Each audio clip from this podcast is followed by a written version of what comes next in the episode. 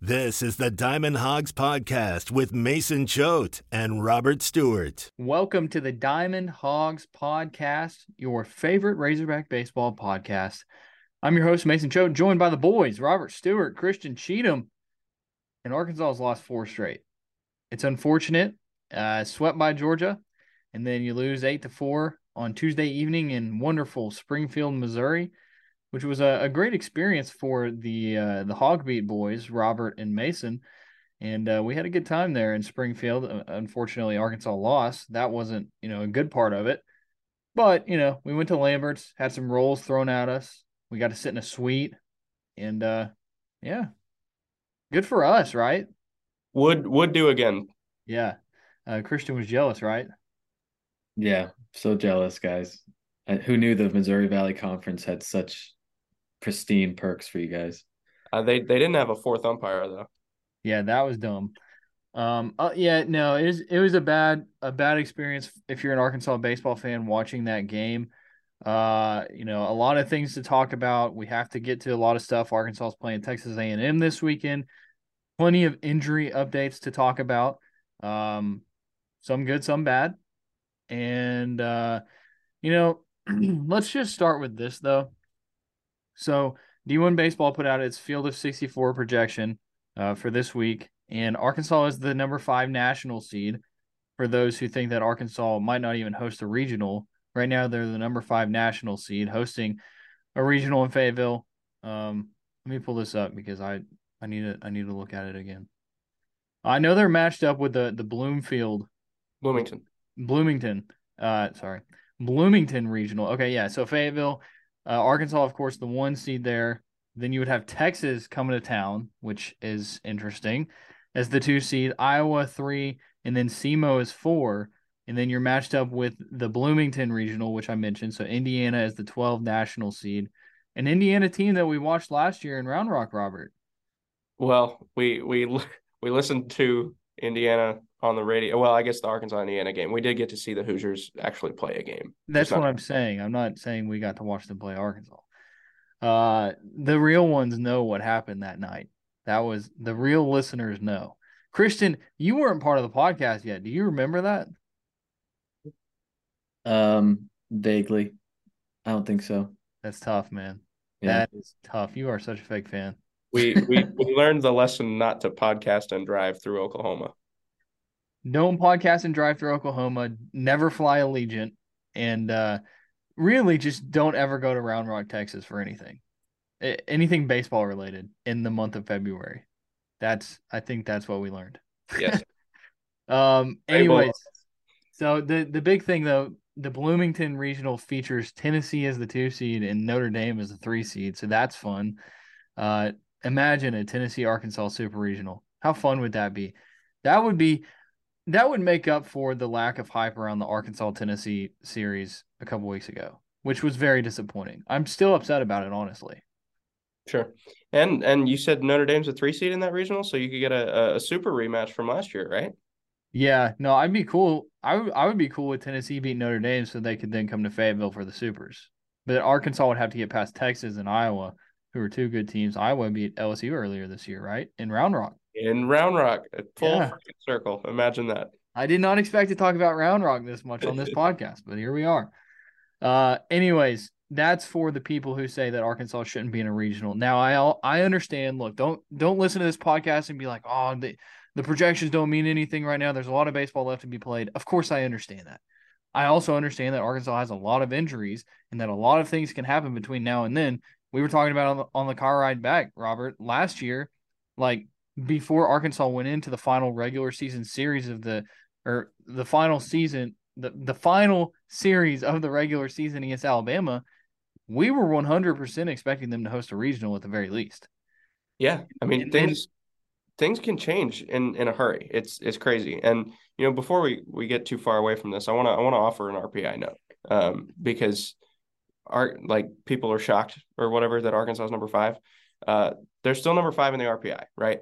Texas A&M, who also lost a midweek game uh, Tuesday night, they fell from 30 to 41 in the RPI. Sam Houston jumped up 10 spots from 129 to 119. Uh, Missouri State was already a top 100 team. They jumped up a little bit, um, but you know Texas A&M can suffer a midweek loss and drop 11 spots in the RPI. Arkansas can stay put. So, you know the Razorbacks are in a good spot right now. If you know, it, it feels like they really need to go like 500 in league play and be fine. Yeah, and also Missouri State is a respectable midweek loss. They're yeah. a good team. We know that Missouri State's always a good program. Of course, you want to beat them, uh, but you know, midweek is midweek. If you just look at it from a from a perspective of like the players that weren't playing for Arkansas, it was tough. I mean, like we all know that the hand that Arkansas has been dealt, and this can uh, get us into the whole injury update situation, which is just mind-boggling. Um, Christian, one one more note on Missouri State. So as most of us remember, they were in the Stillwater Regional last year as well. And yeah. they their final game was against Oklahoma State. They were up 12 to 0 in the third inning against Oklahoma State, end up losing like 29 to 15. So they still got blown out, but they put up runs against a good program, eventually who Arkansas knocked out. But yeah, it's a respectable program. They, they're always good. They're always competitive. Was it really 29 to 15? Yes. Yeah. I was just looking at it today. And and Oklahoma State was one of those teams that like, you know, if they didn't draw Arkansas in the regional, that's an easy super team, maybe an Omaha team. Right. That was wild.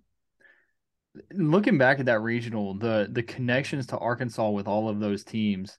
I mean, like we know that that you can talk about how crazy the regional was, but so of course you have Arkansas. Now you have Grand Canyon where Zach Gregory plays.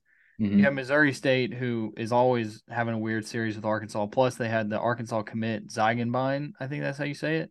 He just like tore him up last night on Tuesday nine night. Up, nine down. Nine up, nine down. That was crazy. Uh, and then what's the last team? Oklahoma State. They got the guy from Springdale. What's his name? Marcus. Marcus Brown. Mark. Yep. Yep. Yeah. So yeah, a lot of Arkansas connections in that regional. Man. And that, there were hundred runs scored in the course of three games. That that's one of those like you wish you knew you were in the good old days when it was the good old days or whatever. Those were except for the, except for the fact that it was in Oklahoma. However, that was that was uh, an an incredible weekend of baseball for sure. Yes, it was. Yeah, I wasn't there, but watching it on TV as like the fanboy of the podcast, I was so stressed that whole that whole series. Like so many runs are being scored, and whenever Arkansas would take a lead, I I knew it wasn't over and many times, you know, Oklahoma State would come back or other teams even that they were playing would come back and make it interesting. So yeah, that was one of the craziest series. I'll I'll never forget that for sure. And shout out to Eskimo Joe's. Those cheese fries, bro. Oh my goodness, those were incredible. I wouldn't be opposed to going only... back to Stillwater for a regional just to have those cheese fries. that, that was about the only other thing to do besides going to the ballpark in, in Stillwater was go to Eskimo Joe's. I I think we went at least three times. There were some there's there's one specific person in the media, and I'm not gonna mention their name, who thinks that Stillwater is like a, a comparable town to Fayetteville. Not at all. Not even close. Don't get me started on college town rankings. I've made a lot of people mad with my college town rankings, multiple fan bases. I don't need to make Oklahoma State mad, so I'm not gonna get started on it. Uh let's let's talk about these injuries though. Um because they've mounted up and our guy, Tavian Josenberger, out indefinitely. And I, I said I said before the game, Robert, to to you, Andrew Hutchinson, and Andrew Ellis, um, other media members, I said if if we find out one of two things of Tavian Josenberger, I'm going to be extremely upset. And one of the two things happened. The other one was he's out for the year, and this one is he's out indefinitely. I don't like that. Um, now, I, I, I think that Josenberger's situation is you know good for him because it seems like it's a grade one. Uh, what are we gonna call it? Strain with a T, not a P. A, a grade one strain in his hamstring, which is like the best news that they could have gotten according to Dave Van Horn. Doesn't know how long he's going to be out though. You know, hamstrings can be a lingering injury. It's going to be tough. He said Josenberger was in a lot of pain when it happened, but he's doing better now, so that's good. We but... we we did hear him say a couple of weeks, you know, hopefully. Um, now, you know, this is this is going to depend entirely on Tavian Josenberger being brutally honest about how he feels. You know, they he can't he can't try to rush it before he's 100% recovered. Um, but you know, I I feel like that's the minimum that we're looking at It's two weeks. Yeah, I think with these timelines, it's so hard, especially for Dave Van Horn. Like you can't you can't really not I'm not saying that I don't trust Dave Van Horn. I'm just saying it's hard to take a guy at his word when he's saying like it's going to be X amount of weeks. You know. We need we need a medical professional to talk to to confirm something like this. You know, the, Dave flat out told us Tuesday night he's not a doctor. And we we don't expect him to to speak like a doctor, but you know that's that's the best we can do at this stage in the game. Maybe we should trade Christian out for a doctor. I think that's what we need to do. Or Christian, Christian's about to graduate, then he can just like go to graduate school and get a medical degree or something. There you go. no, I don't. I don't think I'm gonna do that. Or as as the guy who you know is employed by the Razorbacks, perhaps he could uh, you know get us get us that connection to some of their their trainers. You know, that's a great point. Christian has really been lacking in getting scoops for us. I'm not. I'm not technically employed. I'm just a student intern, but and I'm not supposed to use my connections there to help you guys necessarily. Hmm. They're on to us. I I I think that that's quite unfortunate that we have you here and you can't give us any information, Christian. You know I, have anything to say? I am also not a doctor or a medical student or anything, so I, I have nothing to add. Okay. Top shot, buddy. That's fair enough. Um. Okay, so that was Josenberger. Brady Tigert is going to be on the 27 man this weekend. Probably going to see him throw. We're ex- we're thinking he's probably going to start right one of the games. I mean the the the way that Dave Van Horn answered the question about potentially starting Brady Tigert after the Missouri State game, uh, it it sounds like you know might be easy a little a little bit easier to manage the workload if he's a starting pitcher. Um, you know they've been rolling with this TBA TBA thing for a while now. Uh, he didn't sound all that confident in Will McIntyre um, being one of those guys to fill one of the TBA slots. Um, you know, if Hagen Smith follows Hunter Hollan on Friday, then he's probably not going to fill one of the TBA slots. So, you know, at that point, you run out of options. And, you know, again, if if you can manage a workload better, easier, then do that. Start Tigert. He doesn't have to throw six innings. He can throw two, maybe three and you know you feel good about that. It, you don't you don't need to throw him into a high leverage situation right away. Just throw him out there, let him uh, let him do his thing, and hopefully he's uh he's fully healthy, recovered, and ready to go. Yeah, I was looking for Dave's quote. He said, "Yeah, uh, McIntyre was warming up, and was it the eighth inning last night? I think it was. He was yeah, he was warming up in the bullpen. Uh, and we asked Dave about that. He said they don't know if he's going to start this weekend or not. He's fighting it a little bit. Um, and we we've talked about on the podcast how it seems like Will McIntyre is not located at all this year. Uh, I don't think like I don't think that's a bad idea to bring McIntyre out of the bullpen. I, I feel like last year that's kind of really where he he did well, and then eventually when they needed him to start, like later on in the in the season in the in the postseason, it worked out but maybe throw him back in the bullpen. Say, hey, we're going to bring you in as a longer relief guy like you did last year. And that's really what his bread and butter was until he just kind of went to a different level in the postseason. Um, so like, and they they need a guy like that. They need a longer relief guy because Dylan Carter's been throwing so many innings. We saw him with ice on his arm before the game yesterday, and we were like, oh no, this isn't good. Turns out it was actually a good thing that he was there. They were monitoring his arm. He's going to throw this weekend. That's according to Dave Van Horn. Um, but you can't keep putting all those inning on innings on that guy. So put McIntyre in there. Right. And you know, with McIntyre starting, what's what's the saying? The definition of insanity is trying the same thing over and over and expecting a different result. It, you know, if if if he's not going to get it done, then give give him something else to try. Like like we said, um, he's he's been effective out of the bullpen before. Um, you know, he's he's a veteran presence in the in the clubhouse on the mound he he can still help you in some capacity. And you know, if he's not max max effectiveness uh, as a starter, try him as a reliever. See what happens. If it doesn't work, stick him back in the starting role and maybe uh, maybe a, a, a switch will flip or something. I don't know. Um, moving on, Parker Rowland. We we saw him. Uh, he got behind the plate last night. Play last night, yeah. He, he got behind the plate. He uh, had an at bat. So that was good to see because he had the he had the back issue that was bothering him. Van Horn said he felt like they could have Rowland could have started, but they didn't want him to catch the whole game. He should be go, good to go Thursday.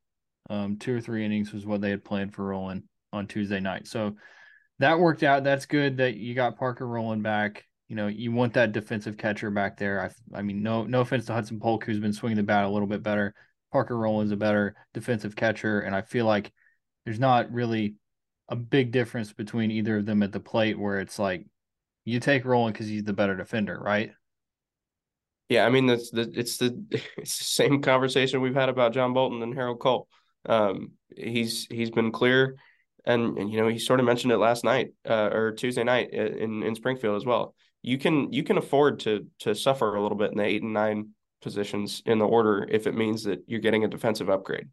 Um, and you know, like we said, not much of a difference between Polk and Rowland uh, swinging the bat, but uh, certainly behind the behind the dish, uh, Rowland has has proven himself as as the the better option. And I always like to have a switch hitting bat in the lineup as well. Yes, yes, yes, yes, yes, yes, yes. Okay, so what other uh Jared Wegner? I mean, he's not going to be back yet. Knock that out. Um At least two more weeks gone. Yeah. Yeah. So are, go ahead. Are a lot of these injuries lining up for like South Carolina, Vanderbilt timeline, end of the season stuff? Wegner for we, sure. we yeah, we're the yeah. the hope is that is that Wegner will be back the next home series, which is two weeks from this week against South Carolina. Right. The the assertion is that he will definitely be back by Vanderbilt, which is the last regular season series of the year. What seems like a good sign for Wegner is he's no longer got like the full cast. He's now just in like a little splint on his thumb. So that I feel like that's a good sign, maybe. Also, not a doctor, so I don't know. I just I feel like a little bit less of stuff on you might be better, right? I, don't know. One one would think. Yeah. So uh hopefully that recovery process is going well for him. But I mean to not have that guy, you know, arguably your best hitter, on top of the fact that you don't have your leadoff hitter and your starting center fielder, now you're down two outfielders, two of your best hitters. And we saw Brady Slavens play left field on Tuesday night, which was um I mean, it was interesting. I, I wouldn't say that I was going into the game expecting that. Um, but Brady was like, they came to me and told me I'm playing left field. And I didn't really have a choice, and he played left field. So it's it's honestly something that I I can't believe we didn't hypothesize on the last episode when when we were talking about who who fills that outfield slot. I mean, we've we've seen Brady play right field before in in Fayetteville. Um, you, you know it it gives you the opportunity to stick somebody with you know that you've seen play out there out there uh, and you know, McLaughlin plays a pretty good first place. He's already in the lineup for the foreseeable future. So uh, just just stick McLaughlin at first. And again, you have an open DH spot. You get to pick your choice of bat, be it Jason Jones, as we saw uh, against Missouri State, be it Peyton Holt. Um, that was that was an interesting development the other night. You know, on the pregame show, we heard uh, Van Horn say that if somebody wasn't playing it's because he had something going on. Peyton Stovall apparently doesn't have anything going on. He's uh, he's going to be playing this weekend against A and M.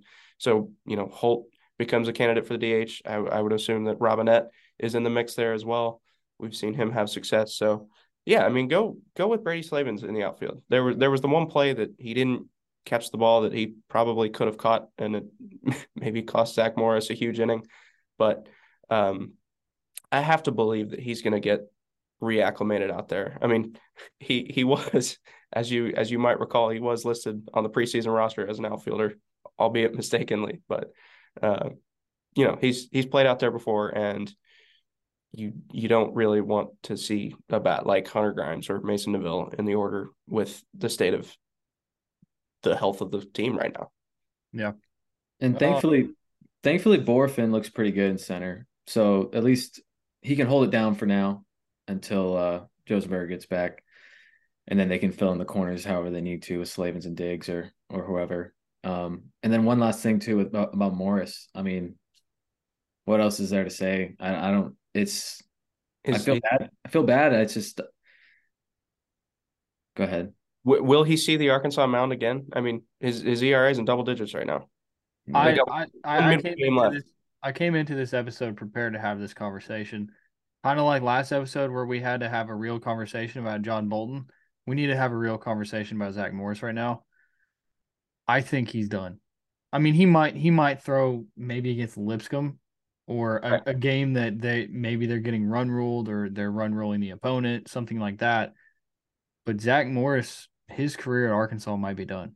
Um, and it's so unfortunate for him because, you know, we heard about he had uh, some some interest from pro teams after you know his his season last year where he looked really good.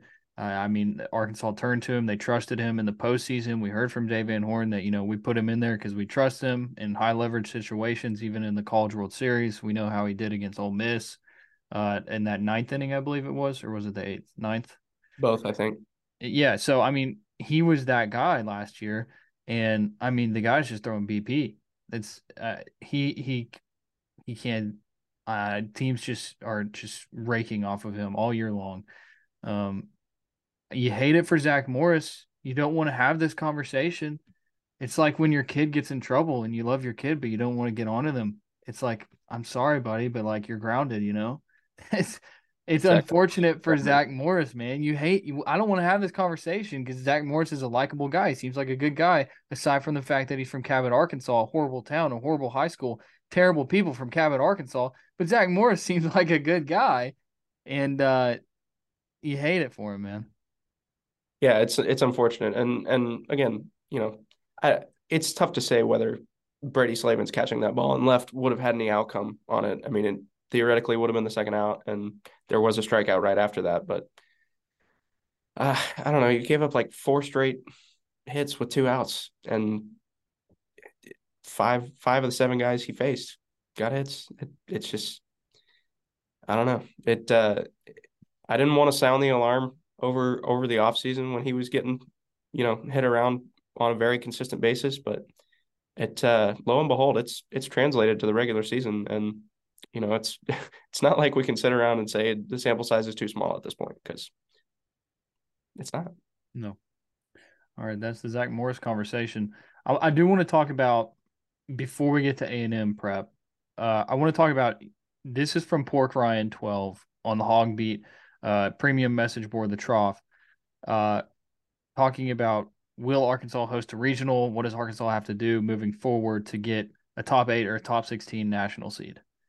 So this is this is the needs report from him as far as wins go. Um, there's 13 more games left, six home games, seven road games, seven road games, one neutral site. Are there seven road games? Well, he, he must be counting Little Rock as a road game. No, because he's also got a neutral site in there, which which would be Little Rock. So I think I think he meant to put six home, six road, one neutral. Yes. Okay. Uh, anyways, it looks like, and this is I don't know what he's using for this, but it seems to the math seems to work out. Uh, if they want a top sixteen seed, they need five more wins. Um, which is not even five hundred in league play. No, uh, if they want a top eight seed, they need seven more wins. So count count a win over Lipscomb in that, and then that's six conference wins. So, so five five hundred down the stretch over the last four weeks of conference play. Yeah, so you would be at seventeen and thirteen. Yes, I think seventeen conference wins gets them a top eight seed. I, I can see that. I can see that. I mean, I I think I think if 500 is the floor in league play going forward, they should be they should still be in the top eight of the RPI. And you figure if they're in the top eight of the RPI, that should be good enough for a top eight national seed. I'm yeah. I'm no expert. I don't sit on the committee, so I can't say this with full certainty, but that's kind of how I how I view it right now. Yeah, I mean, you look at the series. We're going to talk about A and M, and then you got a road trip to Mississippi State, which um, should be interesting to say the least. You know, a, te- a Mississippi State team that's having another down year, but you know it's always hard to win at the dude. And then you got a red hot South Carolina team coming to Fayetteville, uh, May 12th through the 14th, and then you finish off the regular season at Vandy in Nashville. That's a tough back to back right there. I mean, both top five teams as of right now. Uh, yeah. South Carolina's one in the RPI. Let me let me see. I've got it up. Vanderbilt is uh Vanderbilt is t- number eight Um, so I those those are two two of the toughest series easily on on the whole schedule to to finish it off. I think I think if you can go three and three in those games, find a way to win one of them, one of the two series, then you're probably in good shape. And also, that leaves with splitting with A and M and Mississippi State, and that's definitely attainable. Also, you're at the point now where it's like you can't even count the Lipscomb game next Tuesday as a win. I, I'm I'm not even my, my mind is not even a little bit on that game. Christian, are you gonna you want to make the trip to to NLR with us on next Tuesday? Christian's a dad for those who don't know. Unfortunately, probably not. Uh, I, I need to get down to one of those games, but with finals and everything coming up next week and the week after, probably not. The finals. Yeah, Mason, you were making the analogy about you know having a kid and like not wanting to get onto him. Christian's the dad of the group. He should have been making that analogy. Yeah, Christian, you get onto your son a lot. Not yet, but it's getting there. In there. oh man. Um. Yeah. So. I I don't know if I'm going to North Little Rock yet. I, I feel like I have to because the game's not going to be on TV, which is just. I mean, we're gonna have to talk about this every year, I guess. It's just unbelievable that it's the year 2023 and you can't have a game on television. It's pathetic. It is. Uh, okay, I mean, but even if they want to put it on like Flow Sports or something, do something, please. Don't put on. I mean, don't put on Flow Sports, but do something. Yeah, I don't know. Maybe maybe hawgbeat.com. No, we can't stream it because you have to have like rights to stream it or whatever, and we don't have that. So they're not going to put it on TV, but they're also not going to let anybody else do it because nobody else has rights. That's the way I view it. I, I'm pretty sure it's because like ESPN has the right to Arkansas baseball games. But it won't broadcast this one. No, because they don't want to travel all their equipment down. Or they they claim that it's because Dickey-Stephens is not fit for their needs to broadcast a game, which is absolutely not true. Dickey-Stephens, which is not more than fifteen to twenty years old. No. Right? And it's like a three and a half hour drive. If that. I mean, have you seen some of these college broadcasts for like the lower levels? It's like one camera in center field and then one behind home plate or in the press box. Like they could at least do that. Right. I I mean, it's just unbelievable. But here we are in the year 2023 talking about a game not being on television for the number seven team in the nation. Pathetic. Wow. Okay, uh, let's get to A and M prep. Before we do, let's talk about Chinook Seedery. We need to get some more of the cinnamon toast seeds, but you can get those and all of the other flavors at chinookseedery.com. Use code DHP10 at checkout, get 10% off your order uh, when you use code DHP10. They have a lot of great flavors. They they introduced the the what is it the what's lemon the one pepper. lemon pepper yeah they got the lemon pepper now uh, of course the cinnamon toast parmesan and pepper is my favorite outside of the cinnamon and toast uh, and then of course the jalapeno ranch is good. It's a little spicy in your mouth though, so make sure you got like some water or milk around if you're if you're gonna do the jalapeno and ranch. Uh, so but yeah, a lot of great flavors. Chinook Seedery code DHP10 for 10% off your order at checkout. And time to listen to Robert read off stats about a team for 20 minutes. My uh, it's not gonna be 20 minutes. My least favorite part of the Diamond Hawgs podcast. Here we go. Listen, you got a you got a timer that you're watching. It's not gonna be 20 minutes. Yeah. I'll uh, I'll offer this. I just listened to Jim Schlossnagle. It's a it's a tough word to say, man. Um, Jim Schlossnagle he addressed the media ahead of this series. Uh, their pitchers, it sounds like that they're in a similar position as Arkansas. TBA on on Sunday. The the two two guys we know are going to throw according to according to Jim over there in College Station. Nathan Dettmer, you remember his name from last year. Uh, he's a righty with an 8.56 ERA in league play this year. Um, so, as I mentioned earlier, not the greatest uh, pitching stats uh, that the Aggies have going. And then uh, the other guy is going to be Troy Wansing. He's a left-handed pitcher. He also has an eight-point ERA in league po- league play. He started three games in in conference this year. First one uh, last week in a while. I think he went six innings, but he also gave up five earned runs. So um, based on based on the numbers I'm seeing uh, on the on the sample size in in league play, these are hittable pitchers. These are pitchers that Arkansas should be able to score on. Um, it, it's really a matter of are are the replacement bats up to the task of showing up? I think as as far as the pitchers go. This is. Am I muted? No, I'm good. This is a a revenge series for me. Yeah, A and M screwed me last year, and it's it's not it's not that all the all the listeners of this podcast are not going to like this, and and and the loyal listeners know this. But I had a future on A and M to win the national championship last year. It would have paid out a pretty penny, and I'm not saying that you know I was actively rooting for A and M to win the College World Series, but I wouldn't have been upset if it happened. You know, my my wallet sure as heck would have been happy. And uh, so this is a revenge series for me. I think that Arkansas needs to sweep A and M. They need to, you know, just tee off, get some guys some confidence. You know, you got to throw in some new faces in the lineup because of the injuries. Get a guy like Peyton Stovall some confidence. Brady Slavens needs confidence. I'm tired of seeing bat slam Brady Slavens.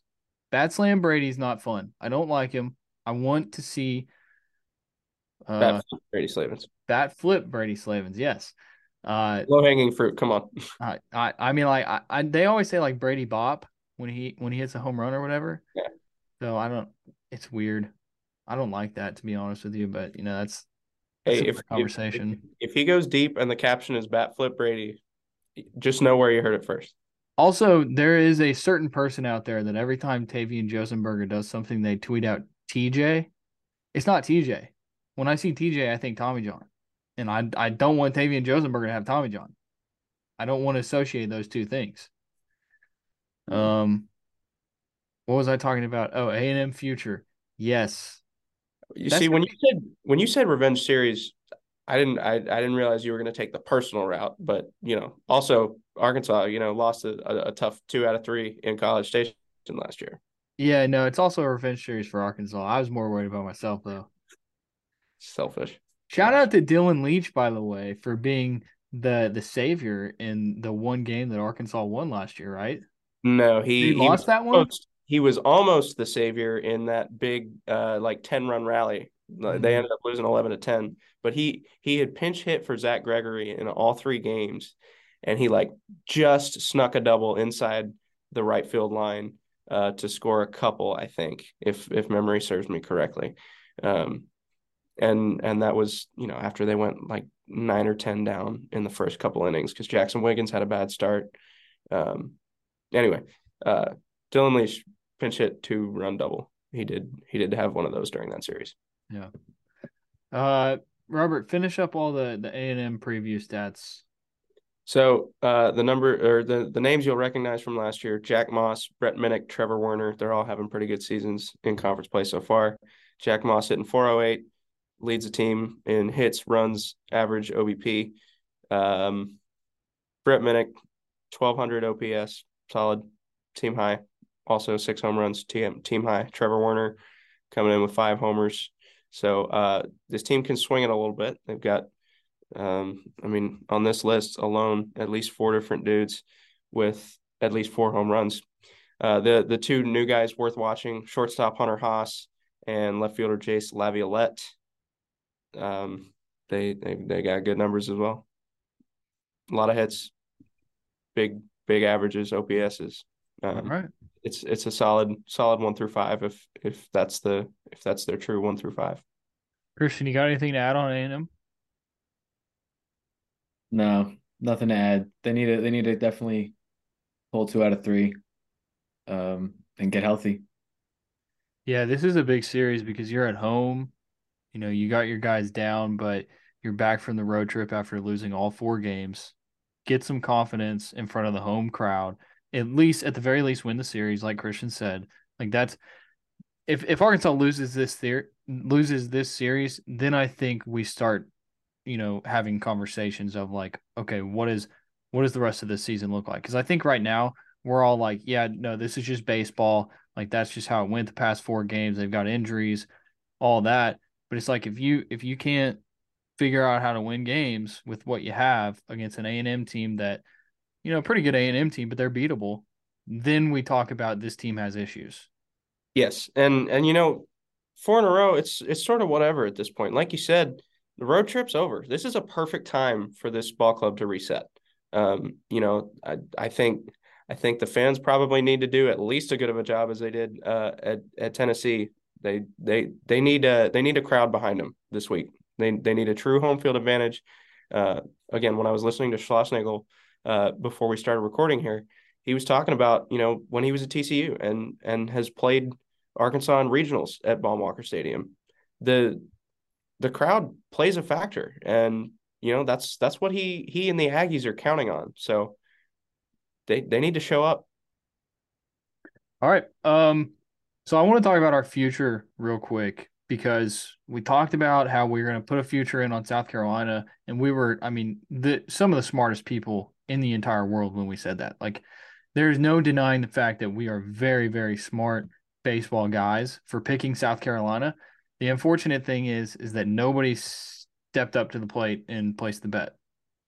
Robert Stewart, and uh, I State, I couldn't place it. I I don't care. You could have placed it before you left the state of Arkansas after we talked about it. Hmm. I, I, probably hit the I probably hit the road for Oxford as soon as we stopped recording, but don't care. Don't care. Anyways, now we're in a bind because South Carolina has the second best odds to win the College World Series uh, behind LSU. So it's not really worth putting a future on South Carolina. So we need to put, put a future in today. Unfortunately, we can't do it on BetSaracen, who is a proud sponsor of hawgbeat.com because they do not have college baseball futures up. So we're going to have to use a different service. No free ads. Not going to do that. But I will say this this is what I like the most, guys. Coastal Carolina is at plus 8,000. 80 to 1 odds for the number six team in the country. I've heard worse. I mean, like, and we could stick within the state of South Carolina too. Those are really good odds. Uh, some other interesting ones: Oregon State, forty to one. I feel like um, it'd be blasphemous for us to pick Oregon State. Yeah. Um, and then Arkansas still at fifteen to one. So, but we can't do that one. Vandy's eighteen to one. That's not bad. Vandy's looking good. I like Vandy. Let's see. Say we do just a hundred dollar bet. If we put that bet on Vandy, the money, man, goodness gracious. If we put that bet on Vandy, that pays out nineteen hundred dollars. If we put that bet on Coastal Carolina, now I know Robert, you can do this math in your head, but I can't. That pays out eight thousand one hundred dollars. Can you imagine? Thousand dollars. we could we could like buy an entire podcast studio for that money. That would be awesome. Yeah. Um, I would, I would, I mean, we'd have to, we'd have to paint it like Chanticleer blue. Yeah. Um, I'm cool with Coastal Carolina. I have, I haven't watched enough Coastal Carolina baseball though. Uh, I, Christian may may get to this in his uh, minute of midweek madness here, but uh, I'm pretty sure they got worked by Wake Forest on Tuesday. Yeah, let's let's go ahead and get into Christian's minute. Christian's minute, uh, presented by uh, Chinook Seedery, right? Code sure. DHP10 at checkout. ChinookSeedery.com. Go check it out. All right, Christian. Sure. Yeah. So, I, as you guys have known, if you're listening, I've been covering a lot of the midweek midweek games, midweek madness, whatever you want to call it. Um, so my the main game from yesterday, well, with us is Arkansas, but also LSU. LSU lost to Nicholls yesterday, six to five. And did you guys get a chance to watch any highlights or read anything about it? I heard I heard there was a hell of a catch out uh, on the track in left center. Yes, yes. So in the fourth inning, there's the Nicholls center fielder jumped on the jumped on the wall, caught, didn't rob a home run, but yeah, great catch, stole an extra base hit away from LSU. And uh, Nicholls held them scoreless till the sixth inning. It was 3-0 going into the bottom of the sixth. And then uh, Nicholls, they started pitching kind of funny, hit a batter. LSU scored four, so they're up four to three after the sixth. And then going into the eighth, they were down, still down four to three and Nicholls was trying to squeeze bunt. They had a runner on second and third, trying to squeeze bunt to tie the game up. When the pitcher threw the ball to home, uh, catcher dropped the ball, but the runner never touched home plate. And he was walking back to the dugout, and the LSU coaching staff was like, "Go tag him. He didn't touch home plate." As the catcher goes, or the pitcher actually picked up the ball. As the pitcher goes to tag the runner, the other runner comes around and scores to tie it. And so I'm like, the guy was already like in the dugout. Why did you even waste the time to go over there? He should have been automatically out. And then, but you got to make you got to keep track of who else is on the base pass. So, anyways, going so after that, they go into the top of the ninth. Nicholls gets a few runners on, and then with two outs, they score on a wild pitch, but the ball goes in the dugout. So the runners come back on the bases. The run doesn't score. So then they ended up walking the next guy to load the bases up to get a force out of every plate, every base. And then Nicholls hits a two run single to right field to go up um, six to four at the time. So then LSU comes in the bottom of the ninth, solo shot by Jared Jones to come down by one. They eventually load the bases up with one out. They hit a blooper over second base, and the shortstop, all out sprint, dives, catches it, and then he doubles up the runner at second to end the ball game. So if you haven't had a chance yet, if you're listening, go watch those highlights. It's a crazy game, and it's probably a lot better to watch it than to hear me explain it. But that's uh, my midweek game of the week. And then also we were talking about I think Mason put out a tweet uh, last night about how we Arkansas lost, but also Texas A&M lost, Kentucky lost, LSU lost. Uh, it doesn't really matter, but Auburn lost and Ole Miss lost as well in their midweeks, and then Coastal Carolina, the guy we're the team we're just talking about as well. They lost to Wake Forest, man. That's another team that we can consider. What's their odds right now? Wake Forest is with South Carolina at ten to one plus a thousand. Okay. So gotcha. not that great. But that is my midweek madness around the SEC. All right, good stuff, Christian. Good stuff. Clap it up for Christian, Robert. All right. Um, Christian, you also have promotions for the weekend at Baum Walker.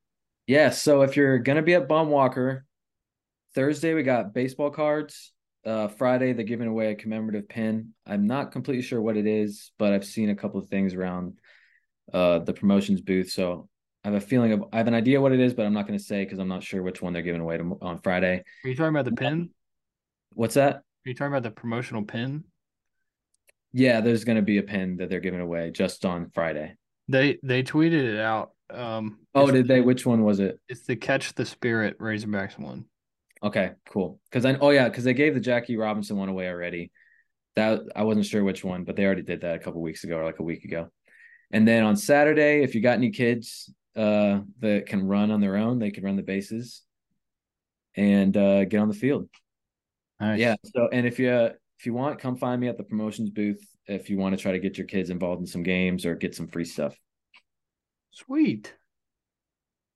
Robert, tell Christian he did a good job. Christian, Christian, you did a great job, and yeah, go see Christian at at, at Baum if you show up because he's as as I think we've mentioned before, he's the one that uh, he's on the field. He's uh, he's giving the mic to the play ball kid. He's he's around. You can you can see him and, and talk to him, and uh, he's he's always he's always inviting. At some point, we're gonna have to get Christian to have the responsibility of picking out the national anthem singer because somebody yeah. whoever whoever currently has that job needs to be fired immediately, and we need to get Christian that job. There, there are some long ones, man. I I don't see it as much as you guys. I think they all do a pretty good job. There was there was one that was a little shaky. Um, I'm not gonna say which one specifically, but but I think they've all been pretty good for the most part. you can't you can't take more than a minute and a half to sing the national anthem. I do agree with you there. I do agree with you there. Yeah, no, I, am I'm going to straight up disagree with you, Christian. I think there's been a lot of bad ones. So preferred is 70 seconds. I'll give you up to 80. But hey, you should on days when we have flyovers, it's hilarious because they're like they're telling the national anthem singers like, "Hey, you got to be on time because as soon as you finish, they're flying over." So like some of the national anthem singers are really good at timing it, and some haven't been. But they've all been very, very good. If you're listening and you sung the national anthem, I think you've all done a great job. I I I, I don't want to personally insult anybody, so I, I won't keep going with it. But I'm just going to say I don't I don't think a lot of you have done a good job. So, but there's been a select few who have done a good job. I will give you that one, Christian. Uh, all right, so Arkansas A&M this weekend. Brady Tigert's back. That's the big news. Other big news: Tavian Josenberger, our guy, not playing. Uh, it's unfortunate. Gonna miss seeing him out there on the field this weekend. But the good thing is Thursday, national TV on ESPNU, 7 p.m. first pitch. Friday, 6 p.m. first pitch, SEC Network Plus. You're to have to stream that one. And then Saturday, back on national TV, 11 a.m. Remember that 11 a.m. It's like an 11 a.m. kickoff, but an 11 a.m. first pitch. Arkansas A&M Saturday, Baum-Walker Stadium on the SEC Network. Not only do we have Sunday off, we also have Saturday night off. Yeah. What a weekend! Unbelievable, incredible. Uh, yeah. So that's what we got for you. We will have our recap on Monday of the series. Hopefully, we're not talking about Arkansas getting swept again and they have lost seven straight. That would be awful uh, we might have to cancel the podcast. So don't even no, speak that into it. Nobody will be listening to the podcast if Arkansas loses seven straight, except for Dwayne Stanridge. Shout out Dwayne. Uh, Devin Talley, he always listens. Shout out Devin. Um, I'm trying to think of other people who always listen. Parker, the guy who's a big fan of Christian. Uh, what's his name? Parker something, but he he's a big fan of Christian and his his fandom of Dylan Carter. Yes, yes, we need some Dylan Carter uh big moments this weekend. Dylan Carter feels like he dodged a bullet. Honestly, we were we were a little bit worried about him. We we were expecting the worst. Yeah. Um. Okay. Let's uh let's wrap it up here. Here's an interview with Caleb Cali. You're listening to the Diamond Hawgs podcast with Mason Choate and Robert Stewart. All right, we now welcome on Caleb Cali, starting third baseman for the Arkansas Razorbacks. Caleb, you're having a, a very, very good April. And I, I want to ask you about that. You know, the, the way that your season started to where you are now.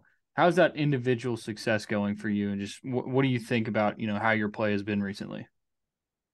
Oh, yeah. I mean, I'm feeling good right now. I've been, you know, uh, I guess the numbers have kind of shown I've, you know, had a good April, like you said.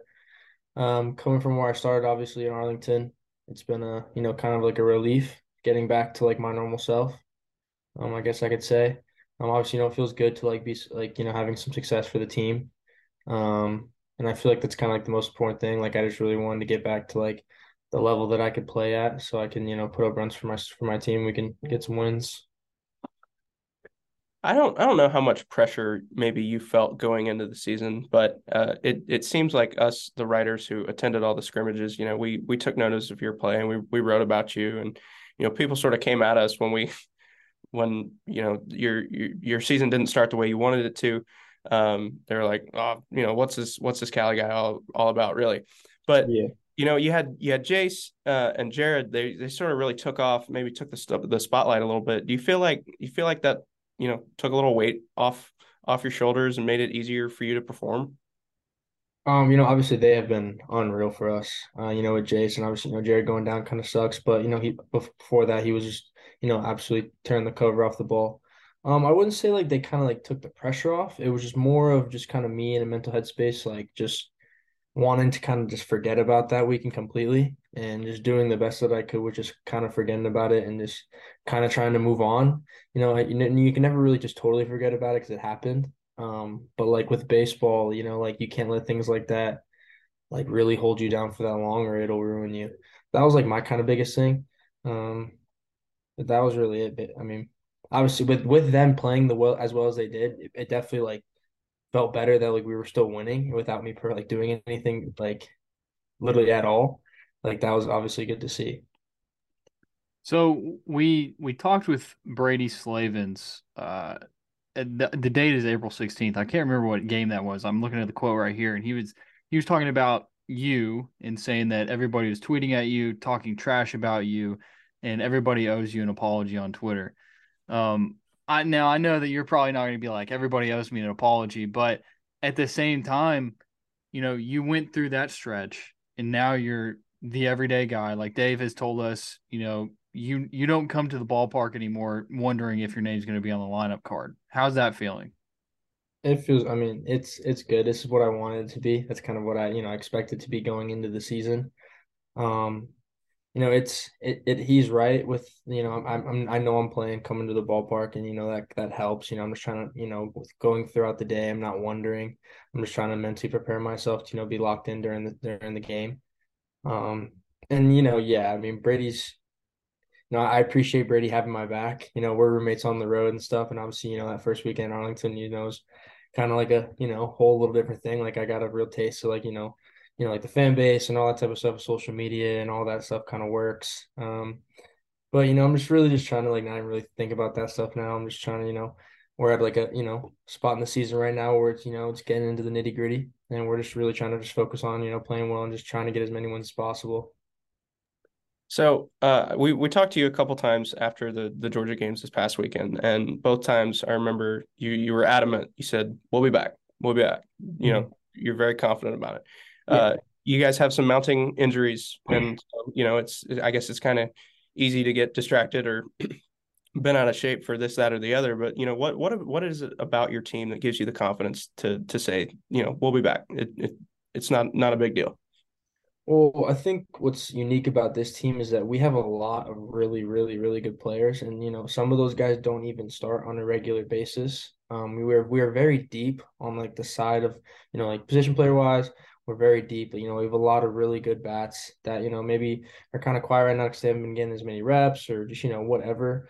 Um, but the kind of the thing that like kind of leads me confident, comp, I can confidently say that we'll be back is because when we kind of get everyone back to being healthy and um, you know, kind of going and like clicking all the same, like we're gonna be really, really good in my opinion. Like I really do think that. I mean, I I still don't even think that we've had everybody clicking at the same time like during the season. You know, we got 30 wins right now. You know, we have two really tough injuries with you know Tavian and, and Jared, and you know that really sucks. But you know they're doing all they can to get back as quick as possible, and once they do, I mean, I think we're gonna be you know really good because now we're gonna have the guys that have the like that are very good that don't play every day, they're to be you know having better reps and they're to be even bigger in situations when their name's called later in the season. You and Tavian are roommates, right? Yeah, we are. How's that going with him? Um, because I I'm gonna be honest, Tavian's my guy, man. Like I, I do the Moneyball tweet with him. I'm a, I'm a big Tavian guy. Yeah. It, I, personally, I'm upset about his injury. How's he doing? you know, he's he's doing all right. Obviously, you know, when it happened, he was in, you know pretty down about himself. But you know, he's a high energy guy. You know, where we I mean I see him every day. We hang out all the time. But you know, he's he's in better spirits now. Um, you know, he all he do all he does is want to win. You know, he's a baller. He's a gamer, and you know, we all kind of feed off of that. So we're kind of like missing that for like right now. But you know, he's doing the best that he can to you know get back as quick as possible. You know, he's taking his treatment super seriously um, just doing everything that he really can to get back as quick as possible. And you know, he's still being a leader vocally, just you know, just not playing right now. Shifting topics entirely, uh, your your walk up song. Uh, a, a, lot of us in, in the media, you know, we, we like the Cali nod. Um, was was that a pretty easy choice for you? I mean, I know there are a lot of songs about California, but not not many that actually say Cali, right? Yeah, well, the the funny thing about that is that when we did the you know like the Fall World Series or when we played against the Rangers, we didn't really pick our walk ups, and they had played that song for me just you know on their own, and um, I know I saw like a few things on social media saying people like people enjoyed it or people kind of liked it, and I was just like, well, I mean, might as well just keep it if people enjoy it or whatever. You know, it's it's cool. It's you know kind of wraps into my name a little bit. Um, and then I got the other one that's kind of like picked for me or whatever. So I, it's a little little bit of both. So it's cool. I I actually the uh like the the album cover for that i've i have a photoshop ready to go for your next home run it's your face on it it says going back to cali so whenever you hit a home run hopefully you'll be thinking about that probably not but maybe that's cool. um do you okay let me ask you this do you have like any any nicknames or like anything that people say to you that maybe we could run with a little bit to you know kind of get your name out there some more I mean, nicknames wise, not really. I mean, I just no one really ever calls me with my first name. I mean, everyone's always it's always my last name. Everyone always calls me Cali. Um, but like really like unique nicknames, there's not really much of them. I, I know it sucks, you know, no media nickname for me, but nah, it's really just the Cali one. Uh, and like growing up, like my dad and stuff, he's called me like CC, but that was it. But like on this squad, it's just it's just Cali. All right, which is okay with I'm me. Gonna, I like it. It's cool. I'm gonna stick with the Kendall Diggs quote about you about how you're the most pure hitter he's ever seen in his life. Yeah, me and Diggs talk about that sometimes. It's pretty funny. It's it, I like it. Good. Yeah.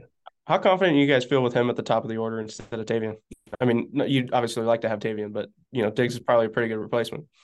Yeah, I mean, I mean, you guys have seen. I mean, Diggs is just, he's a he's a stud. I mean, he he's got the stick. I mean, he's he's he's young and he's already like he's already way better hitter than I was at his age. Um, but like with him being up there, you know, he sees a lot of pitches. He doesn't he doesn't miss mistakes. Um, you know, he he actually takes his walks more than people kind of I think see.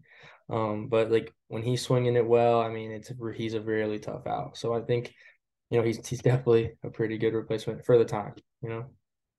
So this is your fourth team to be on in four years. Yeah. What's what's that like? That's got to be kind of tough, right? Um, you know, it's tough, but at this point, like I'm just so used to it. You know, like I've you know four different teams. I've met a lot of people. Uh, you know, freshman year was cut a little bit short. Um, but then like even like last year and this year, like I feel like I was blessed to just have like a really good team surrounded by a bunch of good dudes. And you know, we've kind of clicked all really like really close. Like and even closely and quickly. Like even on this team, like I feel like we all clicked like very, very like suddenly and like just quick. Like it wasn't weird for like at all. Like we kind of got in there, got the first week, got to knowing each other, got to work. Like that was basically it. So it's, you know, it's sometimes uh, you know, going into it, you might be a little bit nervous or whatever, but those nerves kind of go away pretty quickly when you know even like vets on the team are being like good to us and all that type of stuff. If you had to pick one guy, you would say the easiest on the team to root for. Who is it? Easiest guy on the team to root for. That's a tough one because I want I want all of them to be good, but uh I don't know. I mean, I I really do enjoy watching Tay lead off games. Um, just ran that leadoff spot. I mean, we're roommates, obviously, we're we're pretty close, but like, I don't know. He's just he's just a gamer, man. Like he just the intensity that he brings to the game, like it's just very very enjoyable to watch. Like you know those 10, 10 11 pitch at bats, like to start off games. Like it just puts us on such like a a high like a hot start already. When he like he even if he gets out like or walks or whatever, like it's just we know that we're you know, we're gonna have some tough ABs today if he's doing that right to start the game well. All right, this is gonna be the last thing for me. We definitely have to get you back on again. Um, I remember in the fall we talked to you and we were asking you about uh, how you felt at third base, and you mm-hmm. kind of talked about the the fields and JUCO ball, and maybe that contributed to your fielding percentage. I'm I'm gonna give you the floor right now to just talk about the fields and JUCO ball. Well, it's almost like luckily I was blessed to have you know, a decent one, a pretty good one for our home field. Uh, we didn't play every game at home, but by any means, but you know, I was, you know, uh, we had our our team took care of ours. Like we had to take care of ours. Um, you know, it's it's nothing like here, obviously, but it was it was a pretty good uh, uh field for Florida JUCO ball. But you know, there's you know, sometimes there are these fields that, you know, there's there's craters everywhere, man. I mean, there's like these lips are the lips on the grass are huge, you know, the, the dirt's not watered, you know, it's really hard. It's all this kind of stuff. And especially over a nine inning course game in Florida heat. I mean, if it's during the day, because none of these fields have lights, so they're all during the daytime. So it, you know, after the second inning, third inning, it's a uh, gets pretty dry out there. And you know, there's, there's some bangers down in Florida JUCO ball. I mean, these guys hit the ball hard sometimes. So you know, it's just, you know, how the luck is. Not blaming it all on that. I mean, you know, but it's just that's JUCO for you, man. It makes you tougher. All right, last thing for real this time. Uh, you you guys have lost four in a row, but you're back home. Those were all on the road. You you guys view this as like the perfect opportunity to to reset mentally and and you know take it to the Aggies this week. I mean, yeah, it's a good opportunity for us to just kind of get back on track. I think we all know that. Um, you know, it's a big weekend. Uh, you know, obviously come off for uh, stretch of four straight losses. It's obviously not very good. Um, but we're all looking forward to it. We like playing at home. We like playing behind our fans, uh, in front of our fans. Sorry, and you know we're really just trying to you know do our best. You know, find a way to win these ball games, man. I mean, uh, you know, guys are gonna pick it up here and there, and we're just we're gonna we're gonna we're gonna play our hearts out, and we're gonna you know try to win this series. All right, Caleb. Um, man, I, I don't know. I don't know what the stats are but normally when guys come on the podcast, the the games after they perform very well. So you should have a big weekend. So you're welcome. I appreciate that. I'm just kidding, man. But uh, hey, appreciate your time. Good luck this weekend, the rest of the season. We'll definitely try to get you back on here in the future. All right, that sounds good, guys. I appreciate it. Appreciate you. You're listening to the Diamond Hawgs podcast with Mason Choate and Robert Stewart. Thank you for listening to the Diamond Hawgs podcast. Thanks, Robert. Christian, you did a great job with your minute, uh, with your uh, promotions. Very proud of you today, buddy. You did a great job. And we'll talk to everybody on Monday. You've been listening to the Diamond Hawgs podcast. Follow the guys on Twitter at Choate Mason and at DRStew32.